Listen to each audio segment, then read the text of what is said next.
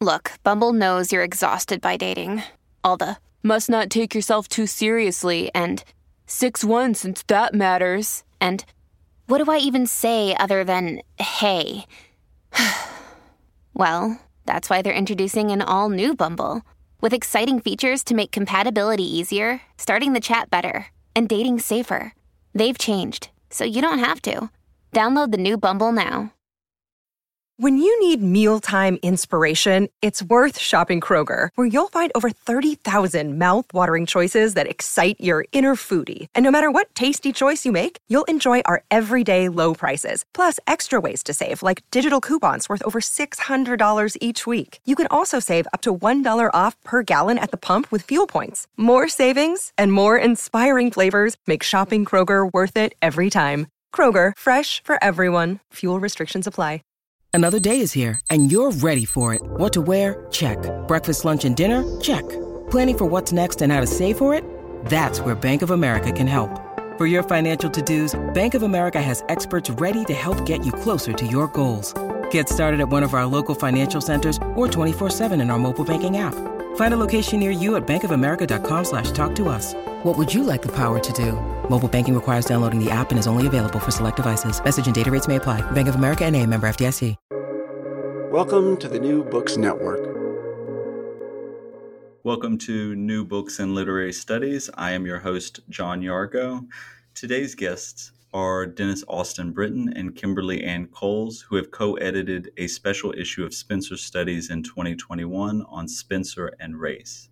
Dennis is Associate Professor of English at the University of British Columbia.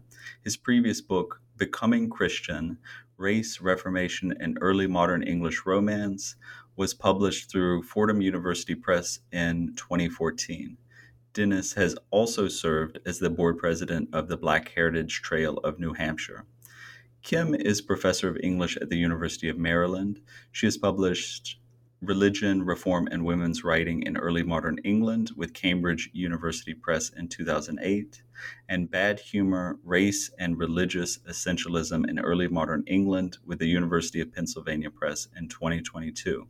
We will be discussing the impetus and contributions of this special issue of Spenser Studies today, which features brilliant scholarship by Tess Grogan, Ayanna Thompson, Melissa Sanchez, Eric Song, Urvashi Chakravarty, Andrew Hadfield, and Benedict Robinson, among others. I am excited to welcome Dennis and Kim to the podcast. Thank you, John. you. Yes, great to be here. Your introduction to this special issue on Spenser and race asks how we encounter a writer like Edmund Spenser, what institutional contexts, biases, and social settings frame that encounter, and how those frameworks implicitly endorse certain questions and disallow others. I'd like to start by discussing your own relationships with Spenser. What has your journey in Spenserland been? Did it begin in the classroom, and at what level? Did it begin with the Faerie Queene, or the pamphlets, or the sonnets? Dennis, perhaps you can start us off.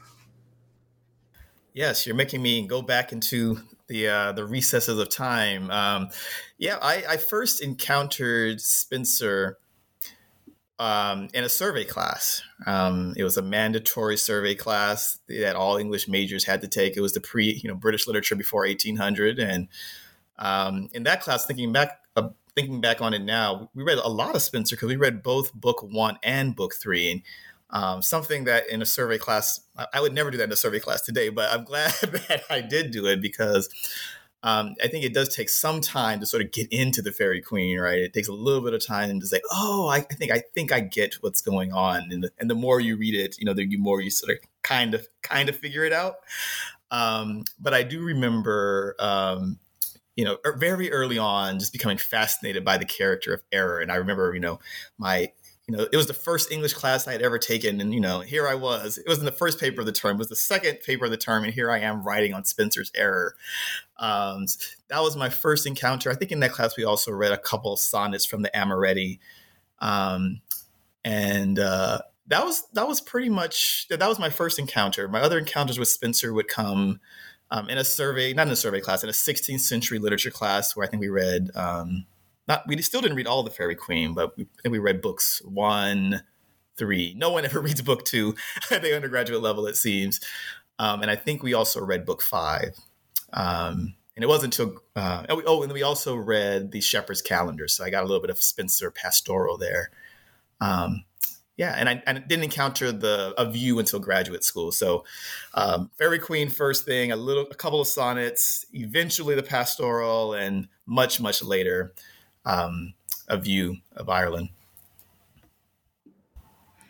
I um, I actually, my supervisor was John Carey. Um, I, I didn't encounter Spenser until graduate school, but my supervisor was John Carey, who hated Spenser with the force of a thousand white hot suns. Um, and and he's he was a Miltonist, and he always swore that you couldn't love both Spenser and Milton. And his rationale was that Spenser was just such a Puritan, he couldn't stomach him. I mean, he just he was constantly irritated by the the certitude, the the, the I mean, I I think on some level that the the English colonizer was so prominent in that text that Carey just loathed him throughout. And I, what I find fascinating about that is not only do I both love Spenser and Milton, um, but I go through periods of hating Spenser. Um, I mean, it, as I teach him, um, there are classes where I can, you know, there there are whole semesters where I love teaching Spenser and semesters where I can't I, I I find it a struggle the whole way because I'm I'm loathing him at every point and it's you know and then I have to recover him. Usually I spend the summer reading through the Faerie Queene again um, as a means of trying to recover some affection for him as a writer even if I I can't feel that toward him as a human being. Um, and it's it's an interesting process uh, to to try and teach him when you're struggling with how you feel about him as a writer. Yeah, that's really interesting. Both of you didn't encounter a view until much later, right? Uh, which really reframes the Faerie Queene, I think, in a lot of ways, um, or you know, all of his literary writings. Um, yeah, I um, I think I think along with what Kim said, right? You know, I think when I first encountered the Faerie Queene, um, well, yes, I, I, you know I understood the Protestant Catholic stuff, right? And I think that was one of the primary lens through which, of course, Book One was being taught, and you know, um, but I think like once you encounter uh, a view, you're like, oh, all of this stuff. that okay, yeah, yeah. Religious conflict is bad, right? No, we're not saying you know religious conflict okay and it's not serious, right? But you start to see the colonial and the racial implications, and you begin to reread some of those encounters and you, you know the violence it was violent before but then the violence takes on a whole n- another level um, so i can completely uh, agree, uh, relate to kim's experience of like you know, my love for Spenser was somewhat dampened. um, you know, I mean, I still appreciate him, and sometimes you still get really caught up in just the storytelling, right? And you're just like, oh, this this is just a really fun, crazy, wacky story that is endlessly entertaining, even though you know you're always remembering that. Uh, I, I, know what I know what this signifies, or what or what this is pointing towards, um, or the types of ideas that this is uh, perpetuating. And it becomes all right let me just I, I got to acknowledge it. I have to do something with it. I can't ignore it. Um, but there's always this balancing act. Perhaps we can also uh, contextualize this special edited issue within early modern studies and the study of Spenser. what does the intersection of early modern studies and critical race studies look like right now what are the major cruxes in pre-modern critical race studies um, how have you seen it change uh, in the last 10 years? Uh, Kim, perhaps you can set the scene. Oh, okay. So, uh, easy question. Yeah, thanks, John. Um, um, I will first start with uh, our experience of editing this volume um, which was, I think, eye opening to both of us. Um, because the traffic in critical race studies um, in Shakespeare studies is is just very different. Um, just much the the ground is much more trod upon, and that of course has a lot to do. I, th- I was going to say something to do, but I think a lot to do with um, with the precursors. You know, the the heritage of it. Uh, Kim Hall, uh, Margo Hendricks, Ayanna Thompson, Arthur Little. Joyce McDonald. I mean, for the most part, um, the people who've laid the ground in this field are um, Shakespeareans. Um, but I don't think so. We thought, uh, and and the volume came out of a colloquium that Ayanna and I taught at the Folger uh, in 2017, 2018. Um, and we, Dennis was an invited guest, and Ayanna said, "Well, why don't you, um, you know, why don't you collect um, articles from this colloquium from other places for Spenser studies? Because Dennis and I are both sort of known as Spen- Spenserians." Um, and we thought yeah great idea. I mean you know moving it into other areas other disciplines showing putting putting the work forward so people can see how to use it um, and how to press it into service in their own um, research. Neither of us was prepared for just how much pushback we got. And not from the editors of Spenser's studies but I swear, am I, am I telling a I, am I telling a true story that it was every chapter? Okay, maybe with one or two exceptions, that we had to write long discourses on why these needed against the readers and why these chapters needed to be included. And what it really threw into relief was just how barren critical race studies was in Spenser studies. And that's really shocking in the wake of Dennis's excellent book.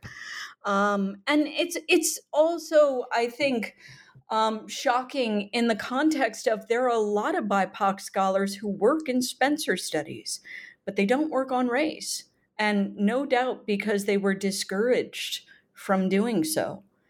Um, and I, I, so the point of this was to try to um, provide instruments um, for research, to provide methodologies, to show the range of critical race studies and the different points of entry into that kind of research, but how it can apply to Spenser and I think for us, also importantly, why it needs to apply to Spenser as such a, um, a large, I mean, he looms so large as a colonial figure. It is so much a part of his writing, a part of who he is, a part of how he understands himself and himself in relation to the world. And he really is in many ways a chief architect of English colonial, not just endeavor, English, a chief architect of English whiteness, English Protestant whiteness. I'm sure Dennis has lots to. Add. Yeah, uh, like him, I think I was not prepared for uh, the readers' reports that we received, um, and and there's sort of a need to really defend our authors um, and to explain. And again, this was not from the editors of the journal, but uh, I think it really showed us um, that for the most part, you know, Spenser Studies has completely ignored. So not only you know, not only has the study of not only has critical race studies not influenced the study of Spenser, Spenserians seem to have um, ignored right the conversations that are happening not just not even not even just in shakespeare right but in other things outside of spenser studies. So um you know things as you know to you know to now it seems sort of silly as to say like well you know the, there wasn't race in the early modern period. Like, well, how long like how long have we been negating that very basic point? Or, you know, why are they talking about race instead of ethnicity, right? You know, th- these are not new conversations. Um, these are not new questions that have been brought to brought to the brought to early modern studies. And yet, these were the types of questions that readers were asking of um, uh, of, of, of, the essays, right? So in some ways, you know, of course, right, there was some good feedback, and you know, there were you know points that you know of refining and of refining of arguments and clarification that were needed. Um, but behind a number of the reader reports, really did seem a sort of fundamental question of should we be talking up talking about race and Spenser, but the assumption being no, we shouldn't. Um, that sort of very old, um, and by now, you know, tired and um, really well addressed um, argument that to study race in the early modern period is is is to is to bring anachronism into onto our study, right? That's been an argument that has been con- repeatedly uh, addressed. Um, uh, you know, since the since the beginning, right, for, for thirty for thirty plus years, and yet that question came up again and again. You know, sometimes explicitly, somewhat, sometimes implicitly. I was going to add yeah, I mean the the as as Dennis said, what was really quite striking was the extent to which um, pre-modern critical race studies had just been ignored by the field. Um, but it also, I mean, I just to add that one of the important things for us in this collection um, was to look at the influence of Spenser um, to show the range of the work of pre modern critical race studies. But as um, Margo Hendricks, in a, a wonderful and oft uh, cited uh, paper at uh, the 2019 Race Before Race conference, Coloring the Past, Rewriting Our Future.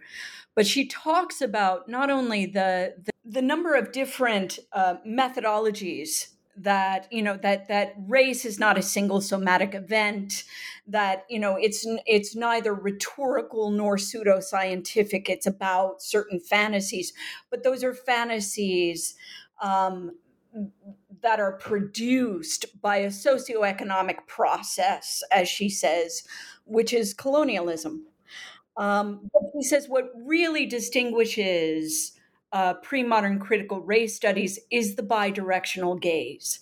Um, you know, looking back in order to see forward, in order to see how we got here, and not without reform obviously not without um, you know a, it, there is no teleology here. No one imagines that race travels along any kind of single axis. You know it's not a train ride through history. But it is something that um, appears goes underground rises up again when occasion demands when it becomes a useful tool for colonialism. Um, and and so what we really wanted to do with this work is to show how Spenser informs a future of literature, of culture, and of history. Yeah, well, I, I, believe this issue is going to go far in changing the shape of that conversation and shedding light on on you know the, a diverse range of methodologies. Um, but perhaps we could shift to the introduction, um, which includes a lengthy passage taken from Spenser's "A View of the Present State of Ireland," That pamphlet, which is rooted in Spenser's experience as a colonial administrator and a settler colonialist himself, includes a defense of brutally oppressive mes- measures against Irish insurgencies. Strangely enough, Spenser also discusses wet nursing in deeply racializing ways. Kim, what's the connection for Spenser between colonialism, race, and, and wet nursing? Well, I mean, um Jean Feerick devotes an entire chapter to the politics of breasts in Strangers in Blood. Um, I think she tracks a different kind of um, emergence of race than than I might. But I think she rightly identifies the pseudoscientific notions of race that that underwrite Spenser and and many people of his um, of his time. Um, and Spenser is, again, this is a tool. It's an opportunistic fiction. Race is an opportunistic fiction. It's, it's a strategy of opportunity. And one of the things we talk about in the introduction is the need to detach um, Anglo Irish lords from their property. And the, the the the way that um, race's lineage intersects or or becomes a useful discourse to raid when constructing race for you know for those who serve raiding a discourse that entitles that licenses those who rule is is obviously available and useful. But it it's premised on the fact that it has underwritten and supported um, hereditary blood for hundreds of years now supported the, the the system of government in England this of course becomes problematic when you want to take over the land of those who are by heredity of English descent. And so it becomes requisite to detach the Anglo Irish lords from their land. And the way to break that is to undermine their, the hereditary blood that entitles them to the land. Um, now, that's, that's only one explanation insofar as this notion of heredity um, moves into um, the the future uh, formulations of race that that come into being. It's it's never a single object. Race is always a scavenger. But one of the things it's going to scavenge is science. It's going to raid science. It's going to raid religion. It's going to you know it's it will it will use discourse in every available opportunity. It will use every available opportunity to press present discourse into service because it's proof, right? And and proof has to be put into those scare quotes because you know it's it in writing of fiction the best way to do it is stitch together what's already there and and that is how um, breasts or breast milk serve Spenser in notions of, as he says, uh, producing an evil race in Ireland. He is suggesting that because the wet nurses are Irish, their blood, um, breast milk is blood in concocted form, their blood is investing all young um, ostensibly English noble children with Irish constitution. And he racializes the Gaelic Irish or the Gaelic English lords in this way.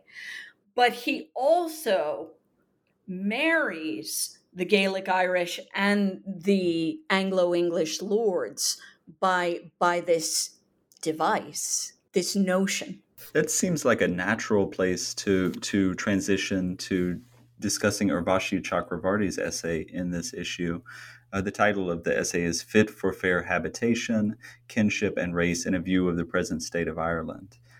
Um, can you talk a little bit about uh, Chakravarty's argument in that essay about the co articulation of temporality, affinity, and topography in Spenser's race thinking? Uh, yes, um, and really, it um, Chakravarty's article really does, I think, pick up and respond to um, the issues Kim was just discussing, particularly around an investment in blood and the tracing of lineages and heredity as being a tie to power and to the land.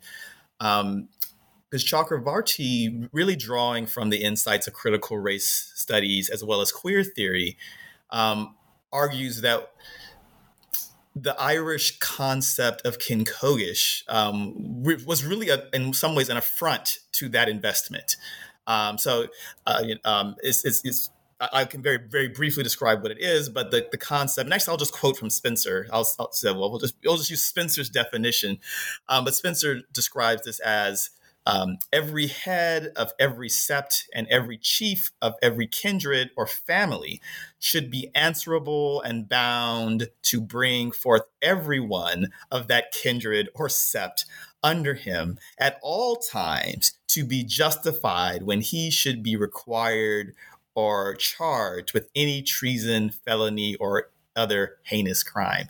Right. So I know that's a kind of a mouthful, but um, Chakravarty, I think some some of course some really great close reading, but also really interrogating the the expansiveness of these terms. Um, really points to that the Irish concept of Cógeach was is much more capacious, much more open than uh, the, an English understanding of race um, and family that is defined solely as cons- consanguinity, um, sort of through time, right? So if I can sort of, if blood being passed on from one generation to the next generation to the next generation, and that sort of ability to, to trace lines of descent. Uh, so that's one way in which sort of um, uh, race operates, it's through um, consanguinity and through lines of descent. Um, the Irish had a very different, more expansive notion, right? So that um, you know, at all times. So it's a sort of, you know, sort of, you know, that sort of linearness is also being undermined. But also, even with that, um, Urvashi talks about, and she, she talks about it in this essay, but she's also explored in, in other of her work. Um, um, most recently in her brilliant new book. Um, but this idea of family itself in the early modern period um, could did not just mean you know sort of you know um, you know mother, father, child, right? Um, or, or family that shared blood, but it, it, incorporated servants and the members of the household more broadly, right? So that sort of understanding of, of sort of family coming into conflict, into tension with um, a, a, model of family that it can be used or was being used to sort of define um, uh, racial belonging and, and racialized identity. So she really does sort of, you know, the, one of the ways that the, the English then began to undermine the Irish and and the Anglo-Irish as well, and their their their their claims for um, uh, the, you know, identity and their ownership of their land and the, the, occupation of the land was by it's, it's themselves suggesting that the Irish have an illegitimate form of kinship. Um, and, uh, and, and in Urvashi would very explicitly called it this is a queer form of kinship, right? Um, it's not based on the white heteronormative um, uh, sort of uh, family structure. Um, yeah, so the, the, so this is one of the reasons why the Irish have to be dealt with, right? They have this competing understanding of family, but this she also, I think, also very brilliantly notices that you know this whole conversation is not divorced from a conversation about color um, and visible color.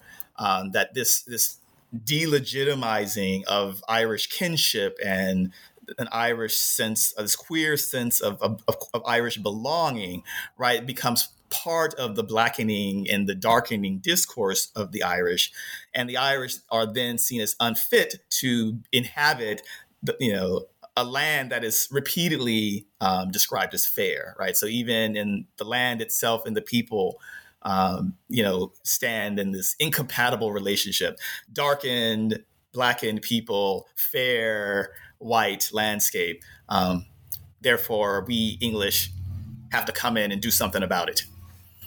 Yeah, excellent. That, that's a yeah. I, I, think that's an excellent um, summary of a, a very nuanced and uh, a brilliant piece. And another one, uh, another essay in the collection that I really admired was Ross Lerner's piece, which examines the intricate relationship between allegorization and racialization in Spenser's depiction of Muslim and Irish characters in The Faerie Queene. Can you walk us through Lerner's argument in that article, Kim? Actually, I was going to, um, Dennis and I sort of uh, conspired um, beforehand to for him to do the Ross Lerner and and um, Chakravarty articles.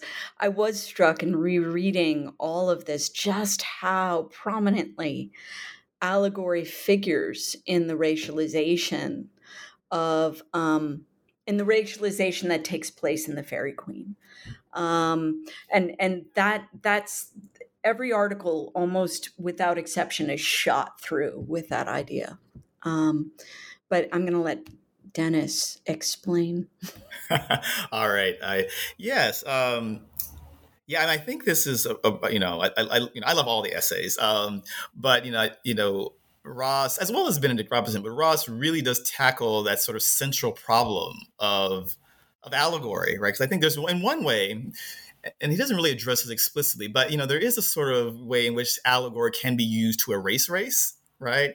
Um, because, well, the fact that these characters are Muslim or Irish or whatever they might be, right, that becomes secondary or inconsequential to the higher meaning, right? That transcends, you know, this, you know that, that mundane stuff of race or, you know, whatever, that, you know, we might say, right? So, um, yeah, so allegory itself can, can or has been used or can be used to um, obscure or to ignore the way in which race functions in in the uh, in the Faerie Queene.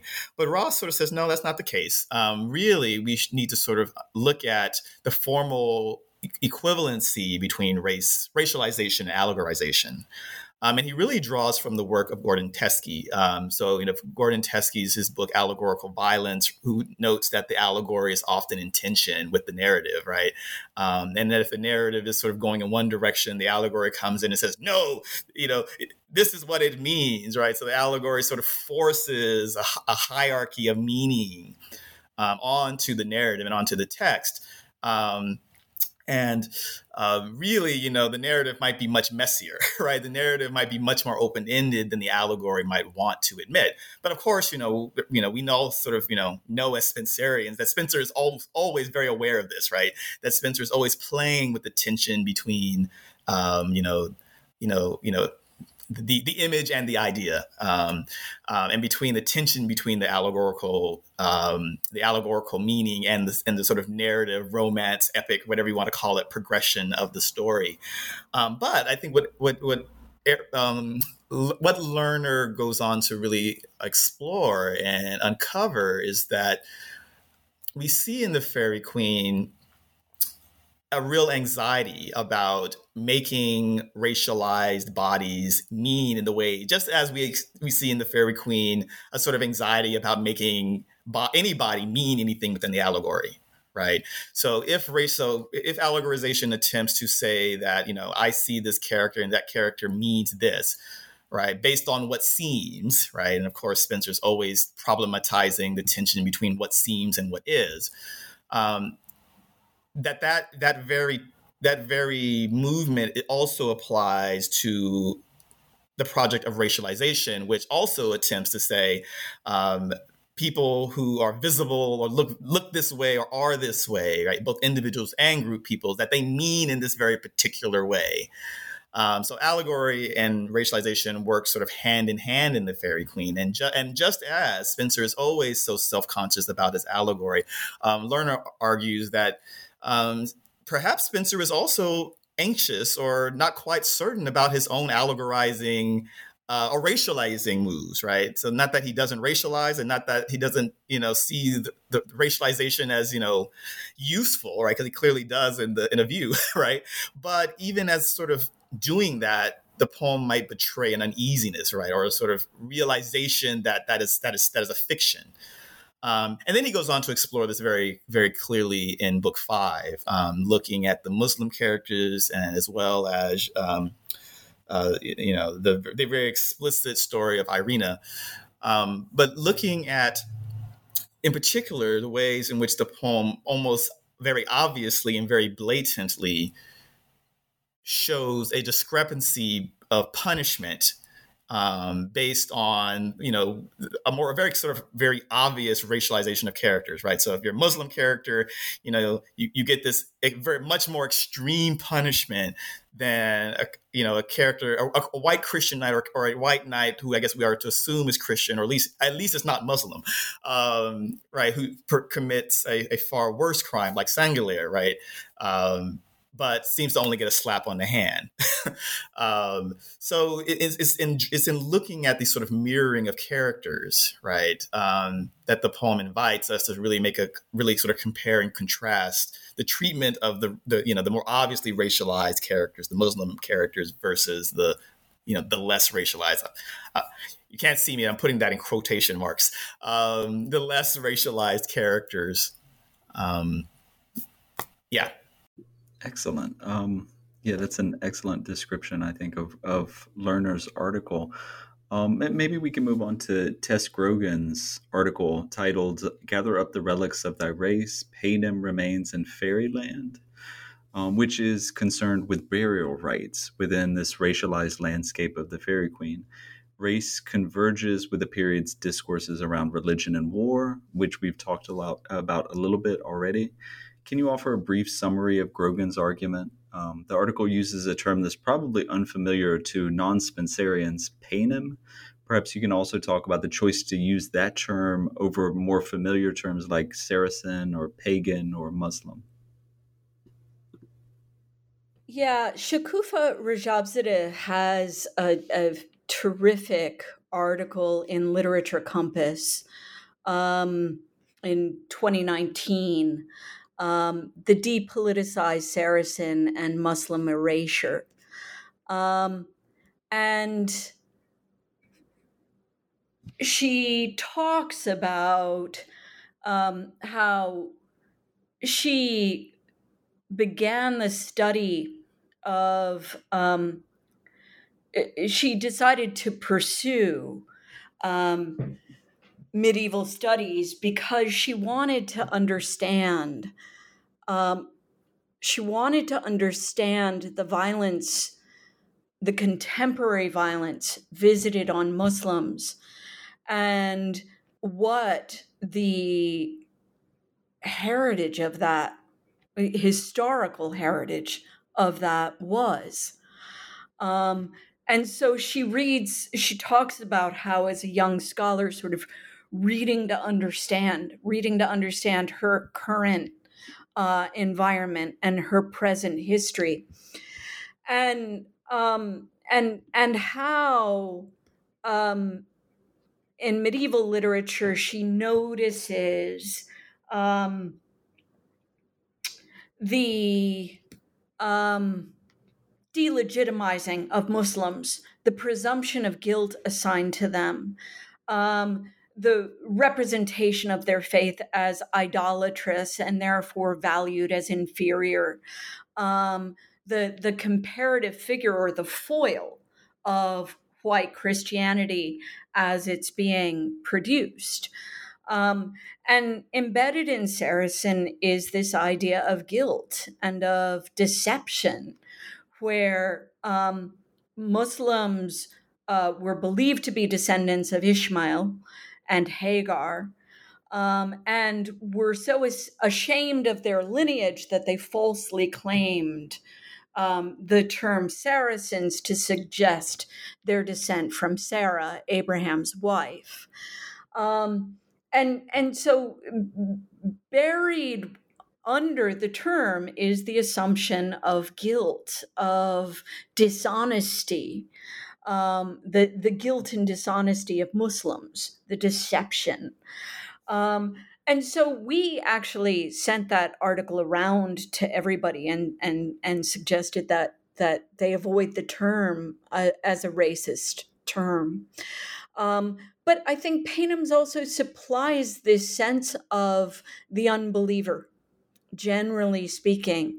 And I think that um, as our conversation has really exemplified, I, I, the unbeliever extends to Irish Catholics, extends to uh, in in in my research. One of the things that I argue is it, it, what distinguishes early modern colonial endeavor, at least in England, is the fact that most of the um, subjects of English colonial violence are, in fact, believers themselves, Christians themselves, Irish Catholics, Spanish Catholics, converted Africans.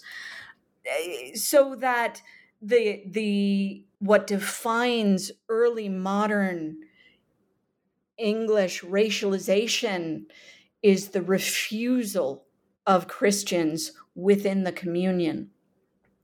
And so Paynim kind of nicely supplies that flexibility of the non believer because the non believer can be anyone you suggest doesn't believe properly. Um, and what I think Tess Grogan nicely um, works through is the distinction of burial rites in the Faerie Queene between non believers and believers, but particularly how that breaks so completely with epic tradition that the, the violation of the body in epic tradition is is the great sin. I mean that that that signals the anti-hero. Um, and the violation of the body in Spenser's Fairyland signals the unbeliever. Um, and you know you have the the um, traditions in Spenser of the unbeliever marked by excessive mourning, um, the unbeliever marked by excessive violence in the case of Pollente. Um, but you you know this sort of this goes hand in hand with spenser's description of the Irish foster mother in The View who picks up her foster son's head and drinks his blood, saying that the earth isn't fit to absorb it. And that, you know, just uh, imbuing her face with blood is not only proof, again, in scare quotes, of her, her, um, her Scythian descent or, or Irish Scythian descent, but also proof of her non belief.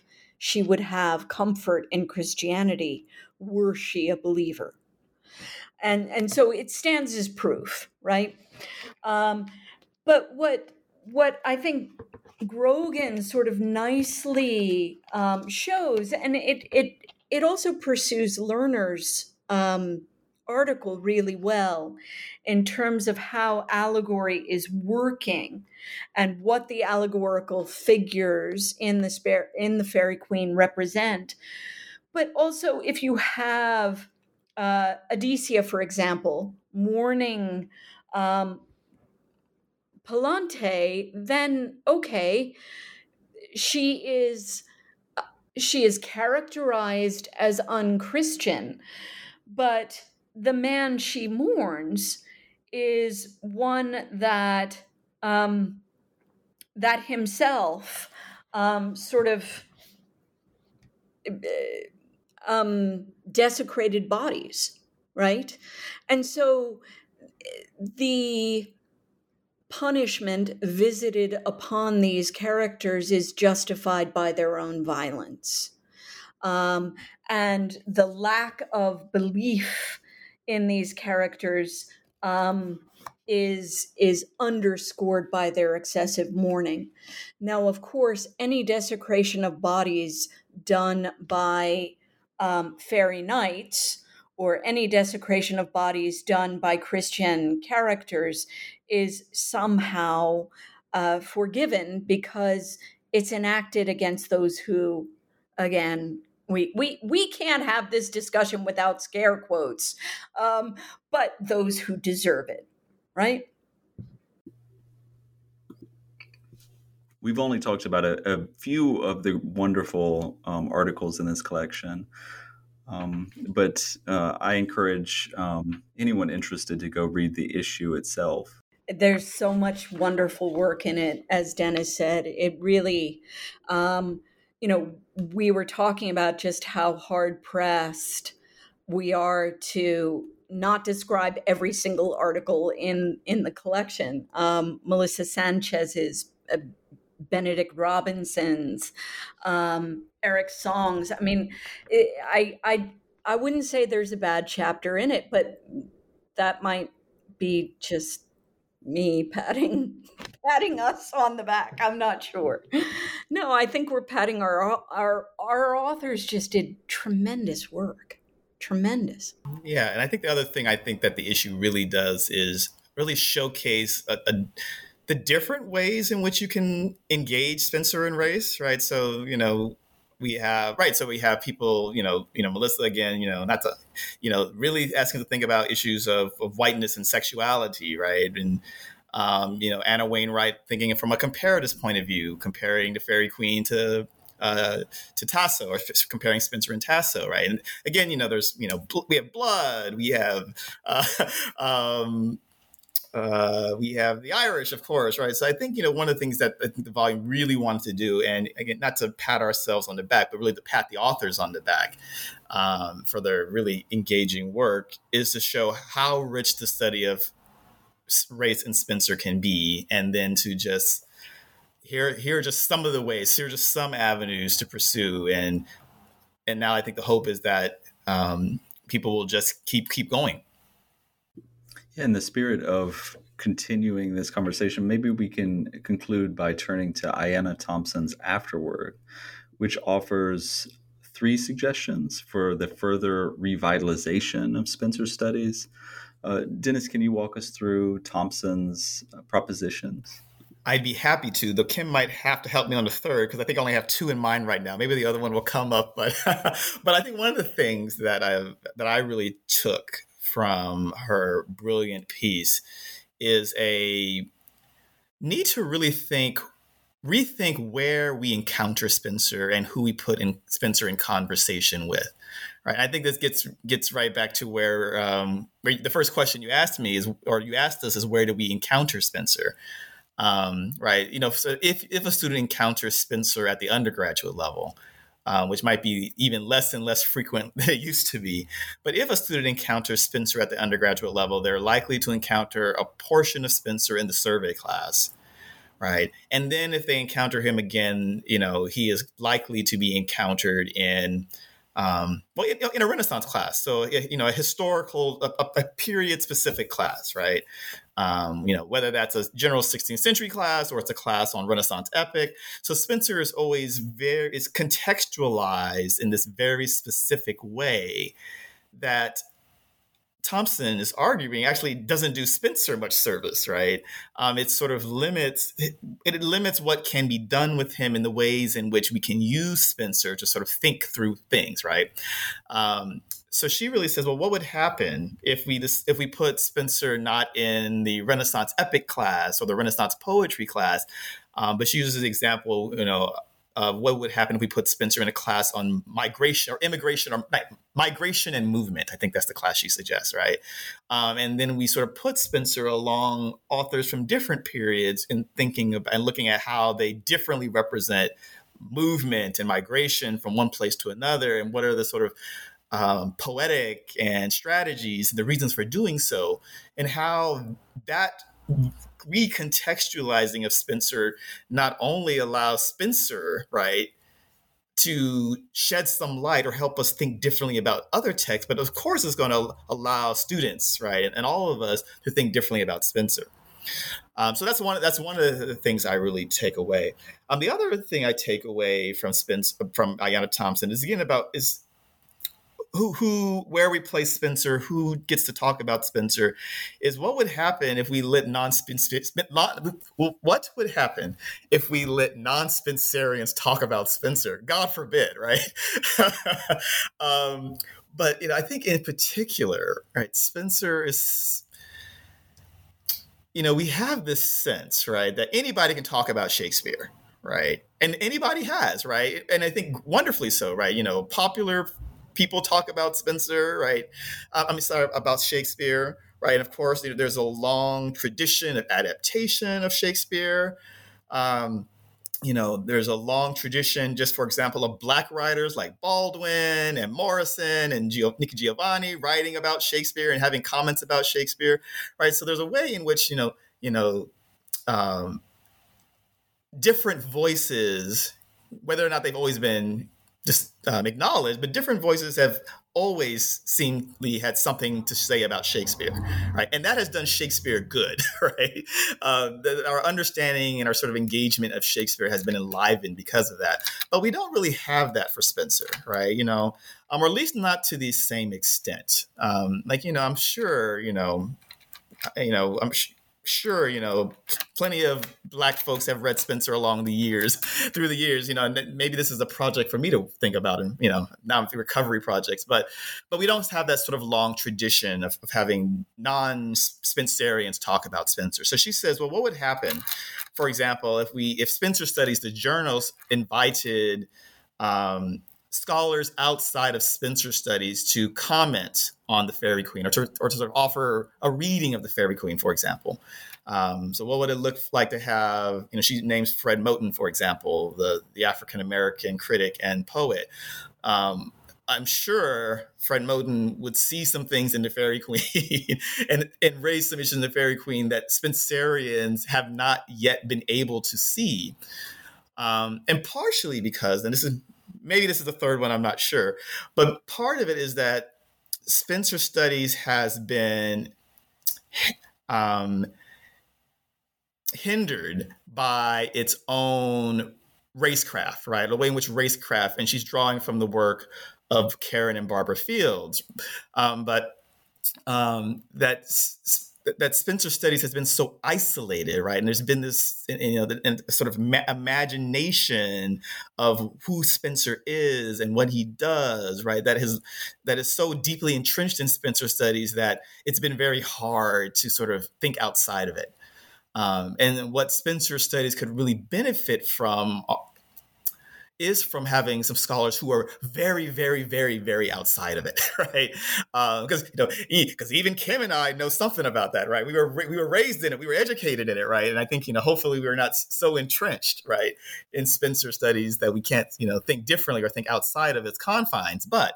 Um, but likely the insights of scholars working in you know African American studies or Islamic studies, you know, they're only going to be able to enliven um, uh, enliven Spenser and give him uh, s- s- give him some new relevance and give him some new something new to say.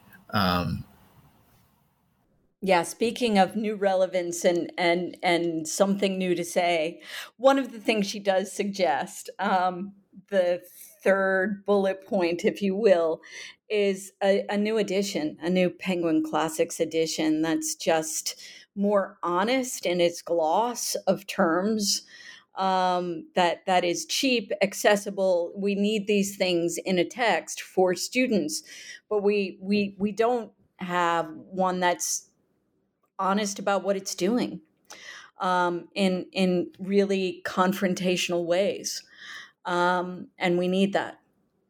Yeah, absolutely. I, I think of about uh, Kim Hall's edition of Othello, you know, and how that changed uh, the conversation in classrooms around that play. Um, finally, I want to turn to um, your your future plans. I know this issue is relatively fresh off the press, and Kim, you have an exciting new monograph uh, titled "Bad Humor" out. Um, but have you given uh, thought to what your next projects might be?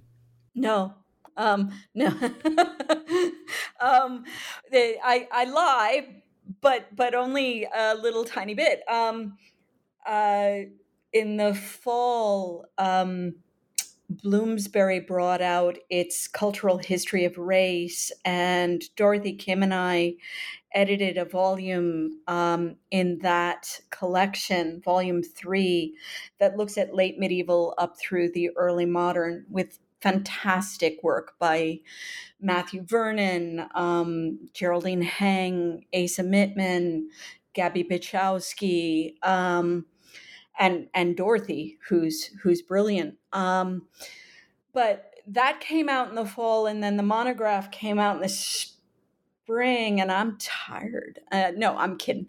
Um, but I am. I think it's good actually to have fallow periods. I think you do. Um, take everything out of your reserves you know you write you think you think with people you're working and i i i do think you get to a, a point where you've got to just stop rest think read. Um, and that's where i am right now.